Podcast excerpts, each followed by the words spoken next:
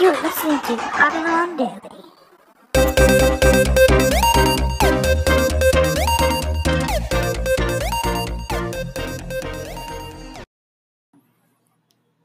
Hello, everyone, and welcome back to another episode of HODL On Daily. Thank you for spending some time with me today.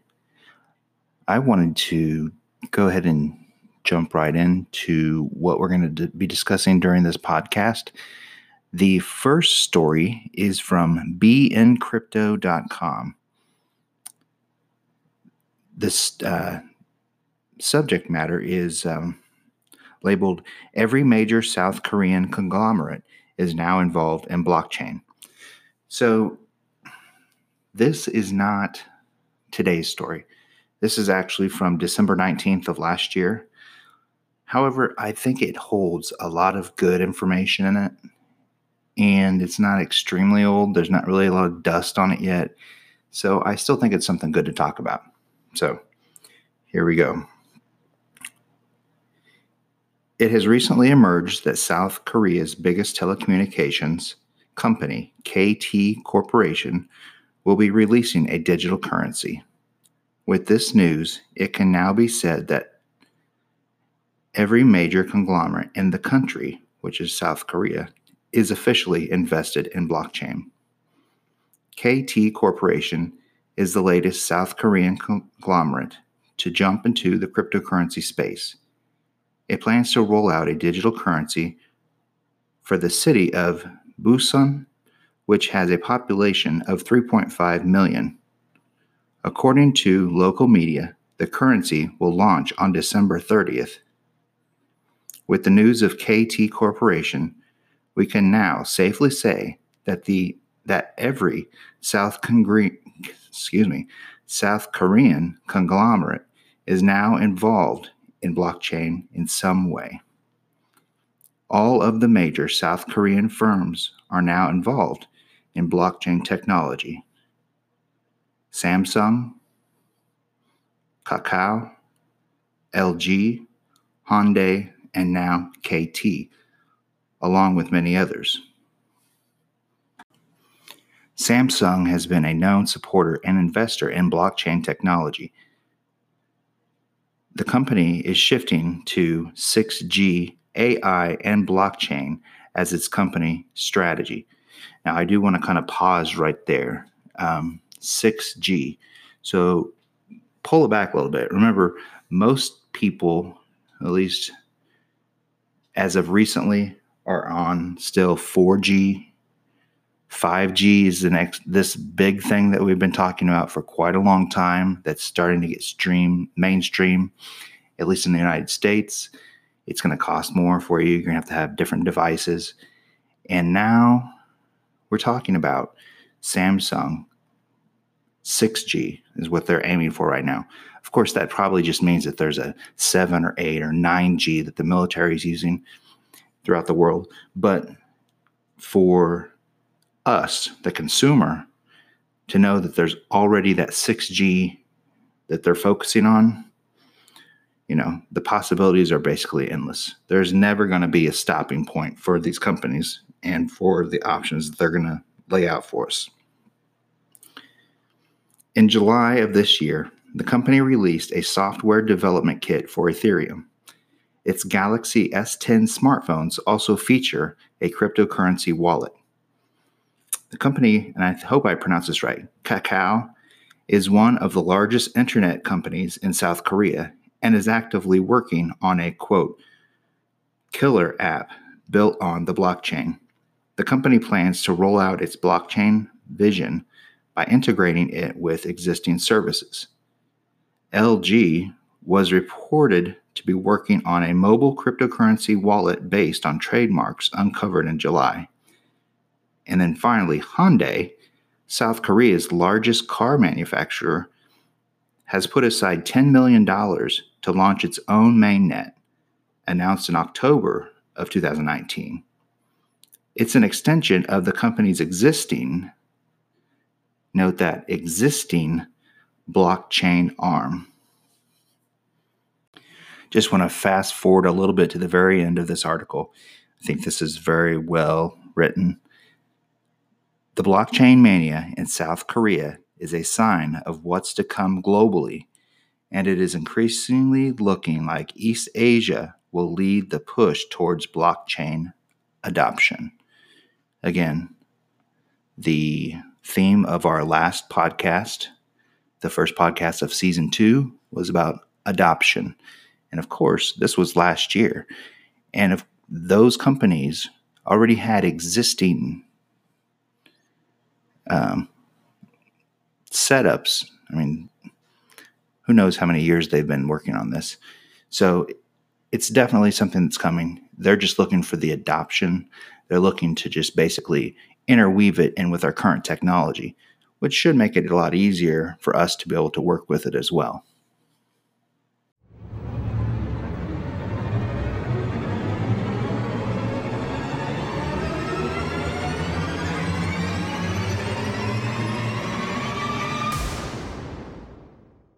You're listening to HODL on Daily. Okay, so before I go on to this next uh, publication, I would like to bring up um, first. I don't know if you know um, some of the lingo that goes on with maybe some of the other podcasts you listen to, or um, maybe the YouTube channel that you watch, or things that you read. I don't know. But the Swift network. Okay, so I'm going to bring this up because it kind of cuts into why this other story is a little bit more important and why the cryptocurrency with the central banks is, is important as well. So Swift, S W I F T, is a, and this is just off of Google, is a vast messaging network used by banks and other financial institutions to quickly, accurately, and securely send and receive information, such as money transfer instructions. Every day, nearly 10,000 SWIFT member institutions send approximately 24 million messages on the network. So basically, this is what's used, well, not basically, this is what's used uh, or has been used for quite a while. Um, and it's it's the um, the United States way of moving money around, the dollar around, basically, and it's a way um, to have control, um, to, I wouldn't say, well, let's just say whenever there are countries that are on a terror watch list, or whenever there's a country that is going to be receiving some, you know, slaps on the hands from the United States, a lot of it's going to come through those sanctions are going to be either coming through that SWIFT because it's going to be cut off from, you know, they're not going to be able to receive any of those transactions through the SWIFT network. Or um, basically, it's it's a tool for the good and uh, moving transactions around, but it also is something that uh, the, the United States has used to basically keep everybody in line in their own eyes. But it also is being used not only for their um, against their enemies, but also used I'd say against, but to be used also with those individuals that are on their side as well. So maybe like Britain and Italy and all those other places, they sometimes have to pay fees or have to do things um, just as the same as any other country would. And so there's no real advantage that comes out of it. So, with that in mind, I'm going to take you over to this um, to this next one here. This one's from Coindesk.com. So the ECB, which is the European Central Bank, and I'm going to butcher her name probably, but Lagarde, ECB's Lagarde says we want to develop digital currencies but won't discourage private initiatives. So Christine Lagarde,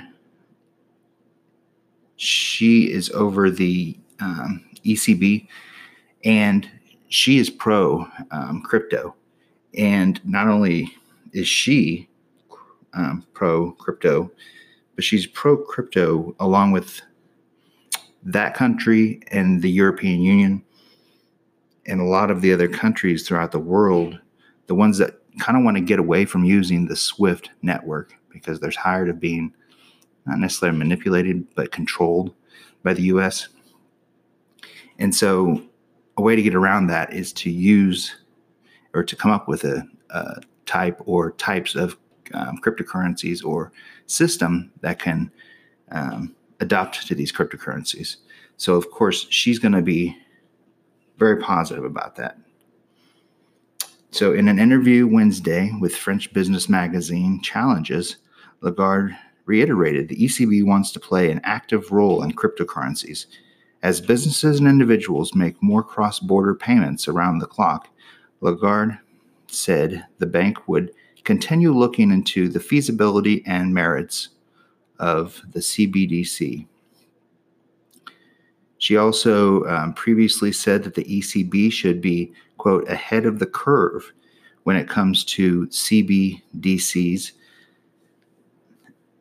Added, the bank does, and when she says the bank, she means the central bank, added, the bank does not want to stand in the way of cryptocurrencies created outside of its sphere. The prospect of central bank initiatives should neither discourage nor crowd out private market led solutions for fast and efficient retail payments in the euro area. There's more to this story. It's on Coindesk.com, but it's very interesting. Um, this kind of stuff isn't on regular news. Um, this doesn't come out. We don't see this happening, but a lot of countries around the world are deciding that they want to have something different to use, and they're going to be pro the use of other types of payments, and that's it's going to it's going to place the dollar, um, the strength of the dollar. Uh, it's going to put it down a couple notches eventually, especially if the United States does not um, place its own currency as a cryptocurrency or electronic uh, form, such as what these other countries are talking about doing, and and as China is, you know, in the works of doing. That's going to do it all for this episode. Thank you for stopping by. I would, you know, I would love to be able to have extremely long podcasts because there trust me there is enough news that comes out every day and you know number of the stories that are there are kind of you know mm, questionable some of them are hype although and some are dupes some are duplicates there's there's a lot of news that comes out especially over the three day period that i i am basically not giving you guys um, news and information but that's why I, you know, implore you to be the ones to go out there and check this stuff out on your own.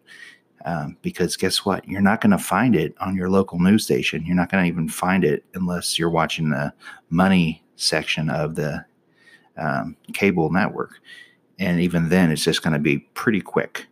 Or if you listen to um, Fox News or CNN for a small section when the Secretary of the Treasury comes on to really slam cryptocurrencies.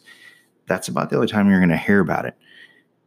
That's going to change down the road when everything switches over or starts to switch over.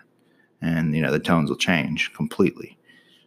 But for now, now's the time to learn. Now's the time to decide if you're ever going to feel like getting into the space, or even if getting into the space just means educating yourself. Thanks again for stopping by for another episode of HODL On Daily, and I'll see you soon.